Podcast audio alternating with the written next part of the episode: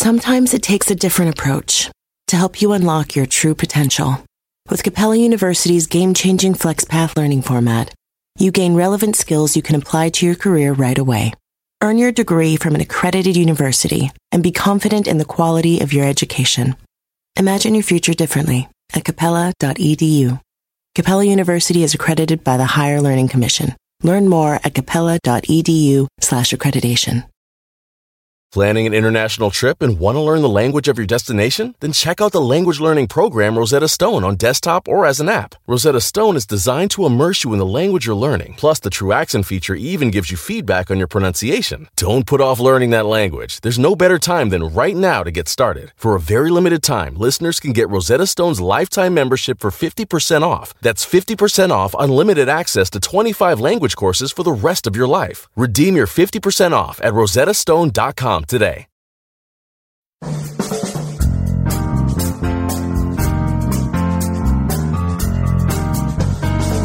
Brett McKay here, and welcome to another edition of the Art of Manliness podcast. When we seek an example of great leadership, one man who often comes to mind is Winston Churchill, the iconic visionary prime minister who guided his country through war and stood firmly for his beliefs and impervious to his critics. But how did Winston become the legendary British Bulldog? My guest today seeks to answer that question in his biography, Churchill Walking with Destiny. His name is Andrew Roberts. He's a journalist and historian, and we begin our conversation discussing why he thought another Churchill biography was needed. We then shift to the life of Churchill, beginning with a childhood in which young Winston often felt neglected. Andrew then discusses Churchill's military career, why Winston was so eager to see action on the front lines, and how he parlayed those experiences into becoming the world's highest paid journalist by his mid 20s. Andrew then explains how Churchill also became one of the 20th century's great historians and how his appreciation for history and sentimental outlook colored his worldview and shaped his leadership. We also discuss why Churchill was one of the few leaders to foresee the threat that Hitler posed, and we end our conversation discussing whether some of the current criticisms of Churchill, such as the allegation that he masterminded genocide in India, really hold weight. After the show's over, check out our show notes at aom.is slash Churchill.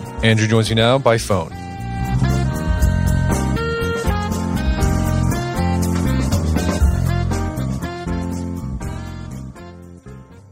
Okay, Andrew Roberts, welcome to the show. Thank you very much indeed.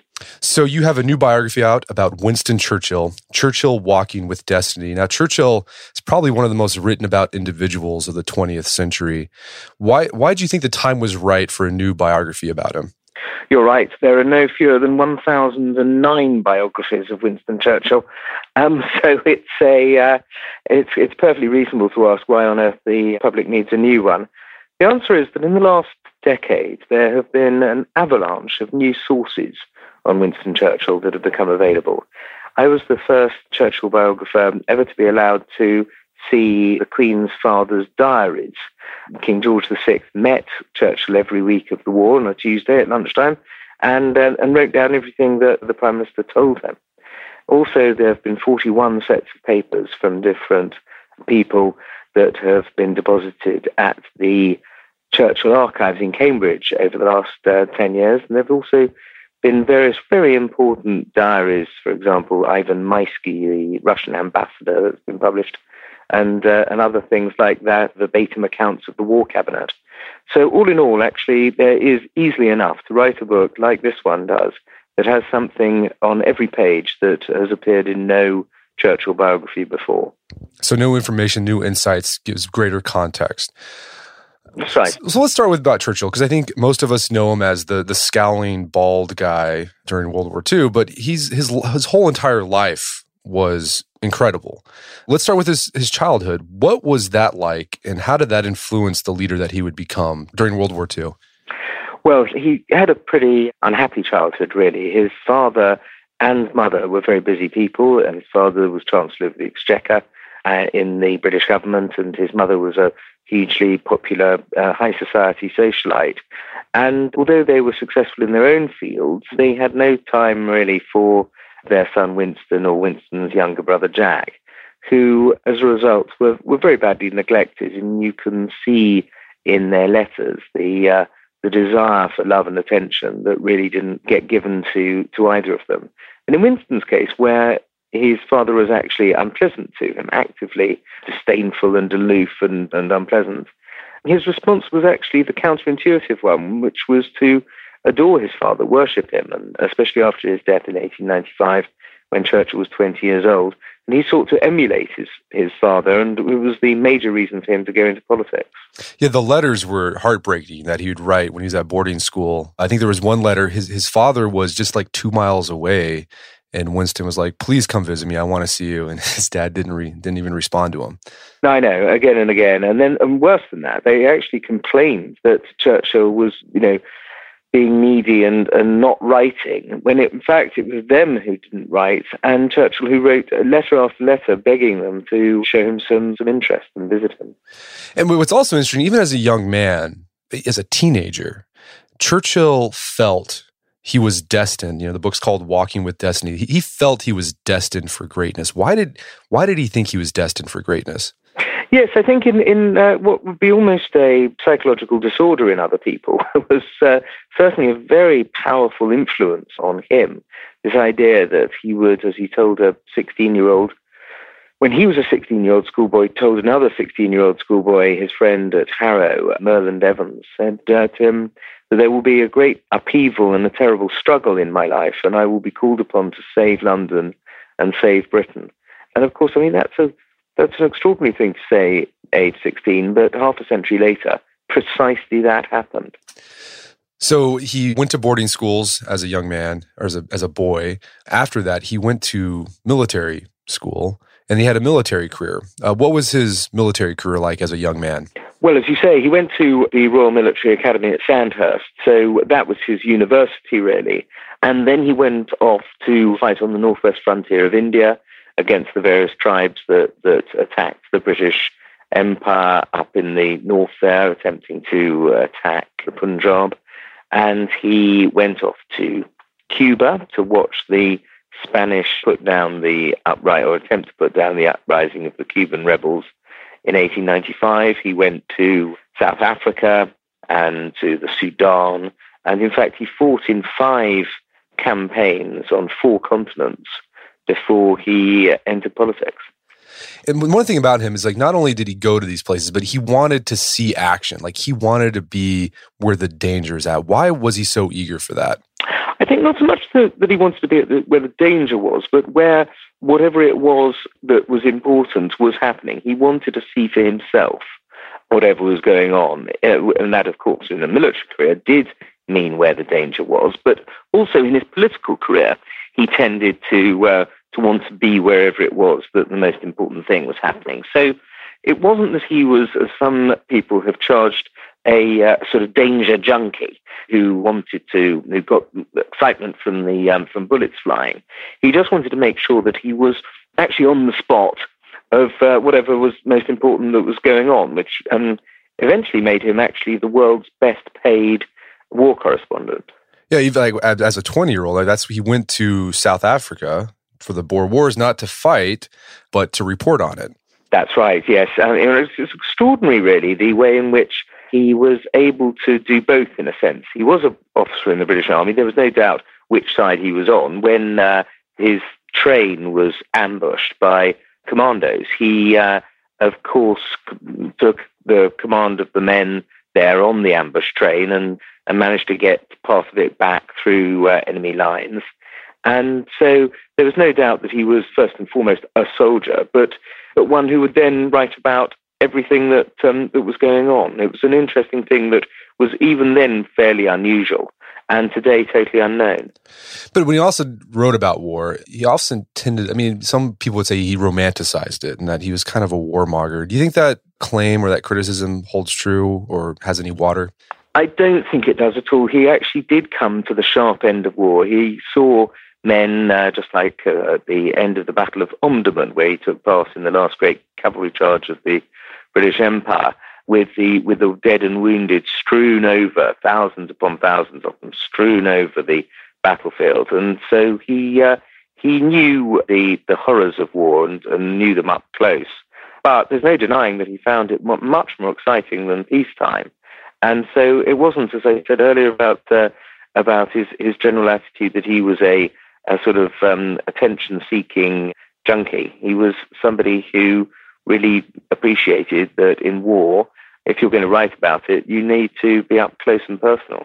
So, yeah, by the time he was 25, he had fought in various campaigns around the world, became one of the highest paid war correspondents in the world, all before 25. So that can make you feel really bad about yourself because like when I was 25, I think I was in law school. that was it. it was worse, no, it was worse for me. I was working in the city. I was a, I was a, a merchant banker, investment banker, and uh, yeah, absolutely. I mean, this guy, the things that he had achieved already by the time of 25, and he would, and he said that in his wonderful autobiography, My Early Life. He said 20 to 25, those are the years, those are the years that you can, can really get down to, uh, to taking risks and no one will blame you for mistakes. And it's a wonderful um, series of phrases that he comes out with in his book. So another thing people don't know about Churchill, besides his political career, is that he was actually one of the most notable historians of the 20th century. Like he was a prolific writer. Where did he learn his craft? Was he formally educated in history? No, he wasn't actually. He, uh, I mean, he he was in that he went to uh, Harrow School, which was good, and uh, and there were good history teachers there. But um, he didn't take that beyond school age, and yet he wrote 37 books, many of which were history books and, and biographies. It was his passion. He, he after making his living uh, by his pen as a war correspondent, as we mentioned earlier, because his father didn't leave him very much money and he had to take care of his brother and his mother, he, he wrote. And one of the things that he has always interested in and dri- driving emotional force in his life was his sense of history. And so he wrote history books and he won the Nobel Prize for Literature for them. And how do you think his uh, appreciation for history shaped his outlook on his life? I mean, did it make him like this sort of staunch reactionary traditionalist or was it something else that happened? Well, no, he, I mean, uh, first of all, he wasn't a staunch reactionary traditionalist until later on in his career. He crossed the floor of the House of Commons in 1904, became a Liberal, and was one of the founders of the British welfare state with uh, David Lloyd George. But what it did do was to allow him to see various threats to Britain in their overall historical contexts.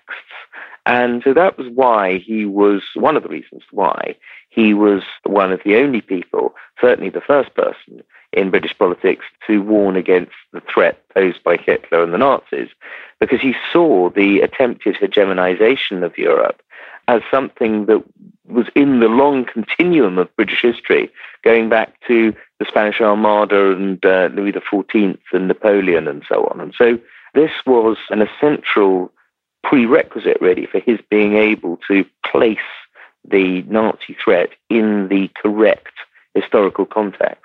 And it also seemed like uh, the way you described it throughout the book is that his his love of history in the past allowed him to be very forward thinking at the same time. That's right. Yes, he, he was. Another example will come, of course, after the Second World War, when he was the first person in the West of any note to warn against the Soviet threat, the, um, the danger posed by Stalinism to Eastern Europe and indeed to the whole of Europe. And that, speech that he made in Fulton, Missouri in March 1946 was deeply unpopular and he was accused of being a warmonger and, and denounced in the press uh, and in both Congress and Parliament and so on but uh, actually showed tremendous foresight. Another thing, his appreciation for history and his knowledge, his thorough knowledge of, of British history, that came to be very helpful during World War II because it seemed like he'd fall back on that as he was trying to mobilize and keep the British people together during you know all the bombings and the sort of the threat of Nazism coming to them. Yes, very true. He certainly did. He would talk about the Spanish Armada and about Drake and about Admiral Nelson and the dangers to Britain back in the Napoleonic Wars. And, and he would therefore use history as a way of basically telling the British people, look, you've been here before, there have been threats of invasion in the past, this is how we dealt with it, this is what we do, and we came through and we will win. And so he used history very powerfully as a way of bolstering morale and fighting demoralization. We're going to take a quick break for a word from our sponsors. Wedding season is coming up, and if you are preparing for the big day, I know wedding planning can be really intimidating, but finding the perfect suit shouldn't be. Indochino makes it easy to get a fully customizable suit right from your home. Don't just wear any suit on your big day, wear a custom made to measure suit. Suits start at just $499, which is about the same price you'd pay for an off the rack suit at a department store. And they've also got custom made to measure shirts starting at just $89. So I've talked about my Indochino suit on the podcast before. They've been a long time podcast sponsor. It's navy blue. The measuring process was super easy. They got these video guides you follow. You'll need another set of hands to help you out with that. But the really fun part is customizing it. Got to customize how I wanted the lapels on the jacket, the pockets, the lining. I went no pleats on the pants on this suit. A lot of fun. And then in a few weeks, you have a made to measure custom suit sent directly to your door. When planning your wedding, get a suit as unique as you with Indochino. Go to Indochino.com and use code manliness to get 10% off any purchase of $399 or more. That's I N D O C H I N O.com, promo code manliness.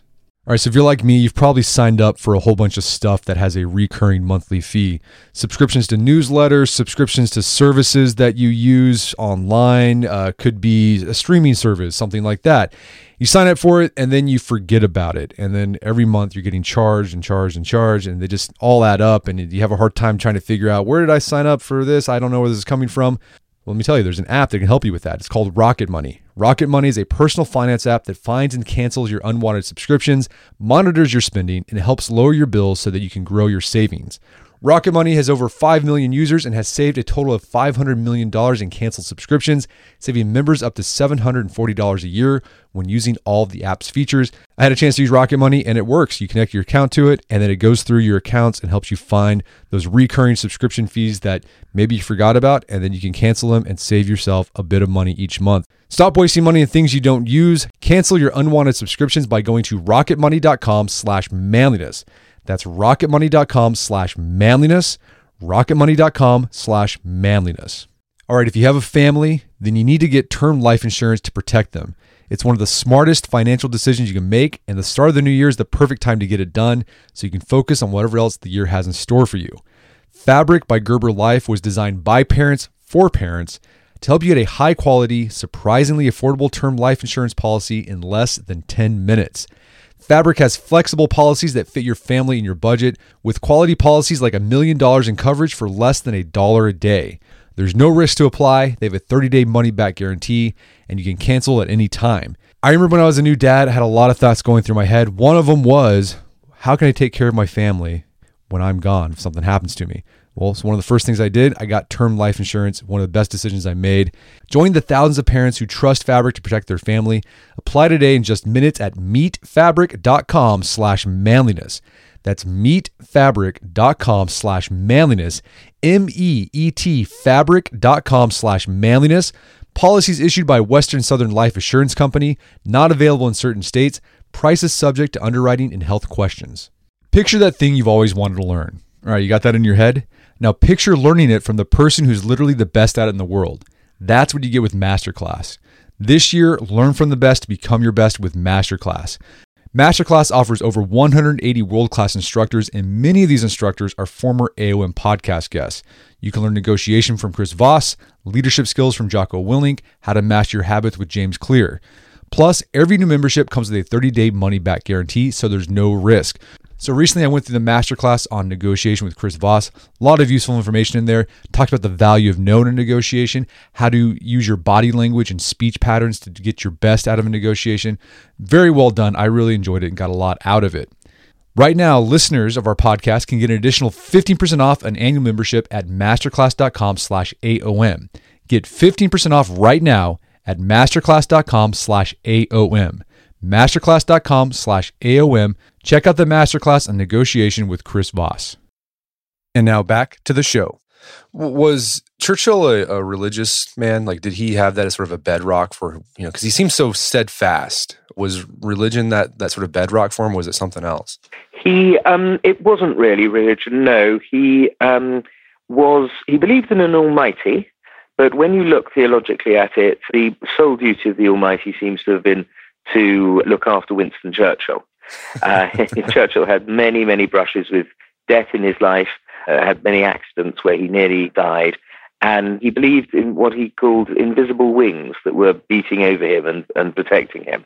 But he was, was not a uh, conventionally religious man in any way. In fact, he uh, described his relationship to the Church of England as being like that of the flying buttress, in that he supported the church, but from the outside.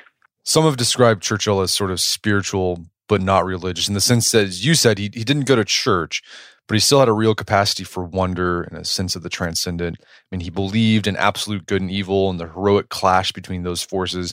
Mean, he had a firm moral code, a bedrock of principles like honor, loyalty, and courage. And he, he would take time to contemplate. He would sit by his fireplace at Chartwell, reflecting.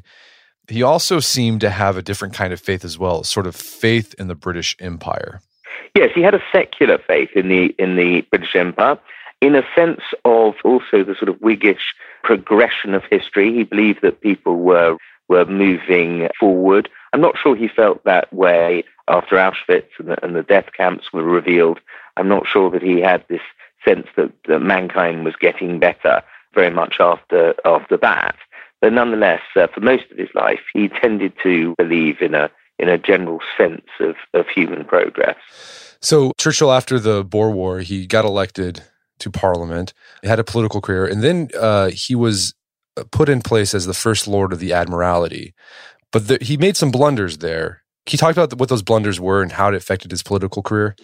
Yes. Well, as First Lord of the Admiralty, he was in charge of the Royal Navy, and he came up with this uh, this idea, in many ways, a genius concept, which was to get the Royal Navy through the Dardanelles Straits between Europe and Asia, and moor it off uh, Constantinople, modern day Istanbul, and basically knock Turkey, knock the Ottoman Empire out of the Central Powers, which would have been a brilliant scheme if it had come off, one of the great coups of the of World War One.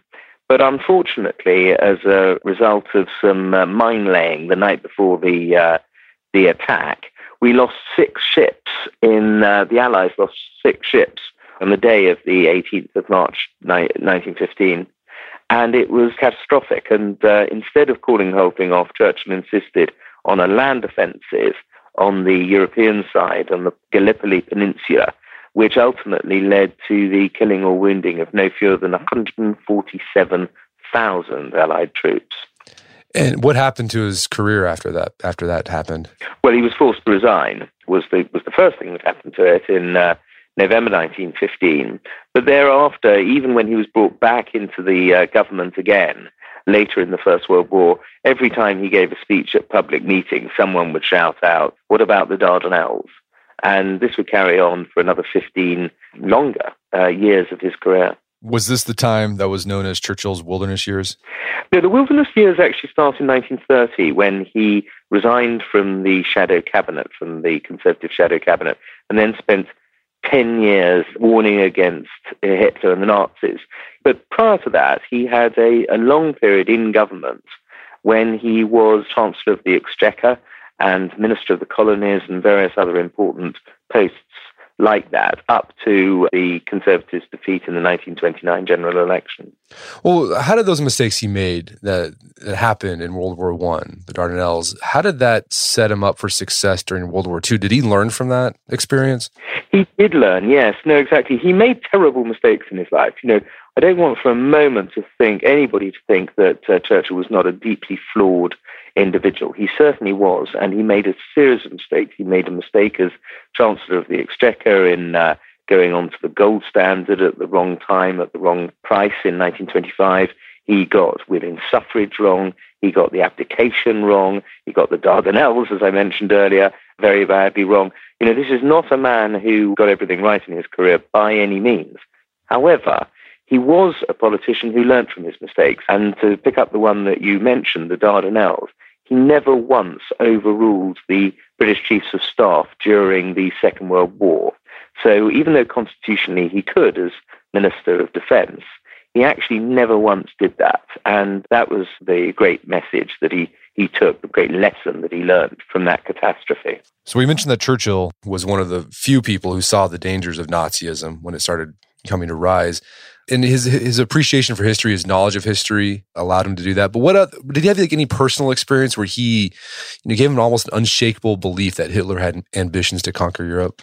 Yes, Churchill, as well as being an historian and seeing Nazism as its uh, as an historical threat in terms of the past, Churchill also was a Philosemite. He liked Jews. He, he got on with Jews personally, grown up with them. His father had liked Jews. He uh, represented Jewish constituents. He, he was a, Zionist uh, supporter of the Balfour Declaration. And so, of course, he had an early warning system for the evils of, of the Nazis and, and Adolf Hitler far earlier on than a lot of the other people sitting on the benches with him of his age and, and class and background in Britain at, at that time, many of whom were anti Semitic. And so that was another of, of the ways that his sort of personal beliefs and background allowed him to be the first major British politician to warn against what was happening. And he was also one of the few leaders who actually read Hitler's Mein Kampf. And he tried to p- tell people, okay, look, he says right here in the book what he plans on doing. And I think another thing you mentioned too was when he was working in India, like he saw like jihadis, like he saw jihadist extremists. Yes, yes. Well, not just India, also, of course, the Sudanese campaign, uh, where he was fighting against the forces of the Caliphate. All of the drive, really, of the Caliphate's army came down to Islamic fundamentalist fanaticism. And so you had these, this sense that he, um, both in, in India and Africa, came up very close and personal to the fanaticism, in this case, religious fanaticism, of course, but a fanaticism that he was to spot again 30 years later in Hitler and the Nazis. So, one thing that, that happened throughout Churchill's life is that he always got pushback. He was always getting criticized. He was described as a pusher, something you didn't do, right? You didn't, you, you, you weren't supposed to be publicly ambitious, right? But then yeah, also, no, exactly. And then, mm. but also, he got criticized for all the things he did but it didn't seem to faze him all that much. What was it about Churchill's character or past you know, experience in life that allowed him just to be so stoic in the face of so much criticism thrown at him? Well, I, I'm, I, I've got a rather politically incorrect response to that, really, which is that I know it's tremendously bad to be uh, to have a sense of entitlement in uh, public life today, but he was tremendously entitled. He was the son, well, the grandson of a duke. He'd been born in a palace at the very apex of Victorian society, and which he considered to be the, the greatest society up until that point in the history of the world. So he really didn't care terribly much what other people thought of him, which, of course, is not always very good in democratic politics. But boy, did he need that in the decade of the wilderness years in the 1930s when he was shouted down in the House of Commons, decried, nearly, he nearly had his seat taken away from him by the Conservatives. He was attacked in the press constantly. He had a, a thick skin, partly down to his extremely in, sort of grand background that allowed him not to care what other people thought of him. Yeah, there's a picture in the book of him when he was seven, and he looks like like an aristocrat even at seven years old. I know that way that he's he's got a he's got his hand on his hip and uh, and his, uh, his nose pointed up. Yes, and he, exactly. And he's he's seven years old, and he and he might as well be a duke himself. so yeah, he didn't have that middle class, you know, status anxiety. He wasn't worried about his place. He just he knew what his place was, and he just just kept on buggering on. Precisely that. Yes, there wasn't a there wasn't a middle class bone in his body, and he knew it. But here's the interesting thing: like he was an aristocrat, but he wasn't a snob. No, no, he uh, he didn't have any snobbishness that I was able to spot in four years of, of reading his papers and his letters and uh, and all that. He and, and actually, when you look at his friends, although although two of them admittedly were dukes, the next sort of seven or eight of his closest friends were lower middle class, came from from very humble backgrounds, some of them, and he treated them absolutely precisely the same as uh, as people who were born to the purple. So, an, uh, an, important person in Churchill's life was his wife, Clementine. What role did his wife play in his career throughout his life? She was very important, actually. Uh, he didn't take political advice very well from uh, from most people, but he would take it from Clementine. He had this sense that she was only interested in his best interests, unlike some other uh, politicians and other advisors. And, um, and so that gave her a special imprimatur, and her advice was usually very good, in fact. He was somebody who loved his wife very dearly and was and was faithful to her and, and they had a, a, a very happy marriage. But he also respected her um, political opinions, although he did not ask her about grand strategy or or uh, you know take her advice on or even ask for her advice, and she certainly never gave her advice on on sort of military matters or anything like that. But speaking of Churchill's family life, he did have four children. How what was his relationship like with them? Like was it did he replicate the what happened with him and his father or was it did he try to do something different? Sadly, he did he did to an extent replicate what happened with his father. Um, he had a, a terrible relationship with his son Randolph. He nonetheless called after his father, who was a heavy drinker and was not, had none of the charm of his father, some of the brilliant intellect of his father, but uh, they had endless rows. He loved he loved him, but it, very soon after they got together, on every occasion, pretty much there would be a, a bad-tempered spat. So it wasn't it wasn't very happy. One of his daughters died um, very young, and that was a tragedy for the, both of the parents. And then there were two other daughters who, sorry, three other daughters, two of whom died early, one as a result of suicide and the other as a result of drinking. So it was not a, uh, it was not uniformly happy. The, the, other daughter, Mary Soames, lived to a lovely, happy old age and was personally completely delightful. But, uh, but no, overall, it's very difficult to be the, the son or daughter of a great man. And although he himself pulled it off, his children didn't. Yeah, I've seen that in other the lives of other great men like Theodore Roosevelt, who is very much like Winston Churchill. As I was reading this, had very similar lives, but his family life, his kids had a lot of problems as well.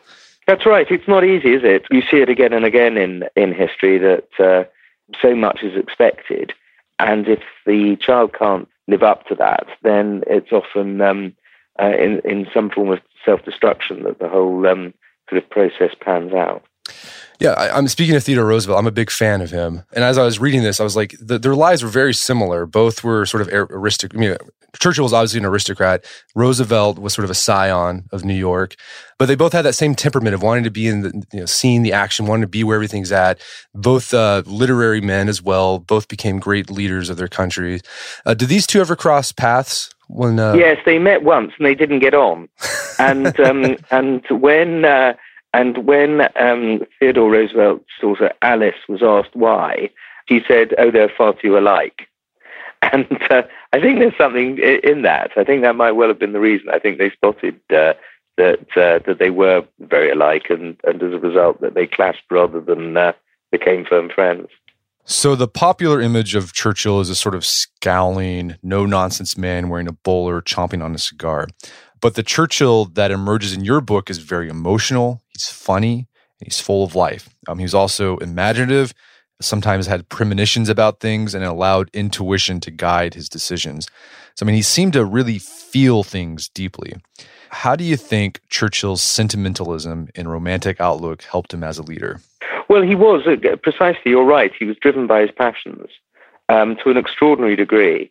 And he burst into tears 50 times during the Second World War, for example, um, which must have been quite off putting to see the Prime Minister in the House of Commons starting to cry. But nonetheless, people recognized that he wasn't the, the buttoned up Victorian aristocrat. He was actually a sort of throwback from to an earlier era, the romantic uh, regency figure, where people did wear their hearts on their sleeves. They didn't mind showing their emotions in public. So, in recent years, there's been a lot of criticisms lobbed at Churchill. Like he was, a, racist, that he tried to commit genocide in India during World War II, that he was the mastermind behind the Dresden bombings. Are there, I mean, based on this new information you've gotten, are there is there much validity to these criticisms? I don't think there is really. No, not when it's seen in its proper historical context.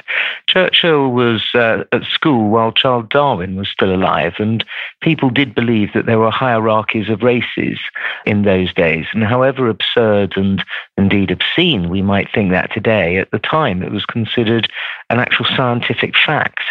And um, what he took from that was actually the exact opposite of what Hitler and the Nazis took from it, which was that he believed that the British had a profound responsibility and duty to the people, the native peoples of the empire.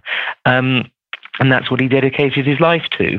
So uh, I see this criticism of the, him in some way encouraging uh, genocide at the time of the Bengal famine as being absolutely uh, well, as well as factually incorrect, also completely the opposite of what Winston Churchill was trying to do. In fact, when you look at his letters to President Roosevelt asking for, for wheat and, and grain to be sent to India, not just Roosevelt as well, the prime ministers of Australia and Canada as well, he wouldn't be doing that if he was a genocidal maniac. He did everything that was possible at the time to save the Bengali, the starving Bengalis. But of course, with the normal places that one buys grain in these circumstances, such as Burma and Thailand and Malaya under Japanese occupation, it was next to impossible to uh, get grain in overseas. These are perfectly reasonable um, responses, I think, to a totally unreasonable, ahistorical series of attacks on him. With regard to the, the bombing of Dresden, which I go into in some detail in my book, the fact is that the railway nodal points from east to west went through Dresden, and Dresden, the Russians begged us to, uh, to destroy these, and we did the best we possibly could on the night of the 13th of February 1945. Um, the reason that so many people died in Dresden, and by the way, it was about 20,000, not the 120 that uh, the Nazis claimed, and which unfortunately some ex historians like David Irving also propound. The reason, nevertheless, that 20,000 people died was that the local Gauleiter of Dresden didn't provide proper air raid precautions in the city, not thinking that it was ever going to be hit. But, but it was hit, and it was a perfectly reasonable and legitimate military target. So, you know, Churchill became a great leader during World War II. Do you think he was born a great leader? did he fashion himself into one? He very much fashioned himself into one. He went out very deliberately as a young man to become a great man. And, um, and you see this again and again in the early chapters, I think, of, of my book. He, he felt that he was walking with destiny, but it was very much a destiny that he was going to fashion himself. I mean, what do you think are the leadership lessons people could take today from the life of Churchill? Oh, there are so many. There are some on pretty much every page. His foresight, which we've gone into, his personal courage and both physical and moral, his ability to learn from lessons, his sheer resilience coming back from disaster after disaster, really. Well, Andrew, this has been a great conversation. Where can people go to learn more about the book? Well, the first place I'd like them to go to, obviously, is their local independent bookshop um, or Amazon. But there are the reviews are on my website, www.andrew-roberts.net. Um, but uh, but really, the best thing, mm, if you want to know more about Winston Churchill, is to uh, is to get the book. Well, Andrew Roberts, thank you so much for your time. It's been a pleasure. It's been a delight. Thank you very much indeed. My guest today was Andrew Roberts. He's the author of the book Churchill Walking with Destiny. It's available on Amazon.com and bookstores everywhere. You can find out more information about his work at his website, andrew-roberts.net, or check out our show notes at aom.is slash Churchill, where you can find links to resources where you can delve deeper into this topic.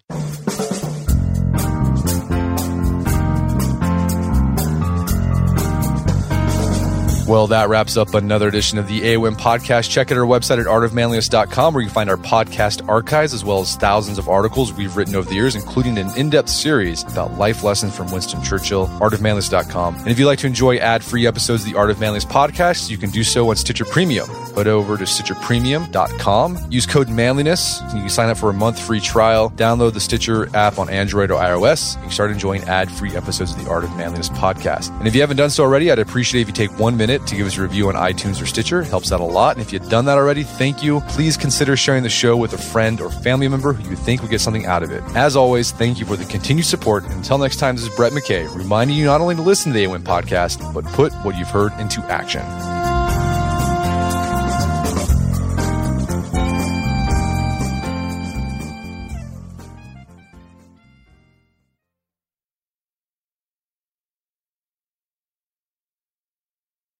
Sometimes it takes a different approach to help you unlock your true potential. With Capella University's game changing FlexPath learning format, you gain relevant skills you can apply to your career right away. Earn your degree from an accredited university and be confident in the quality of your education. Imagine your future differently at capella.edu.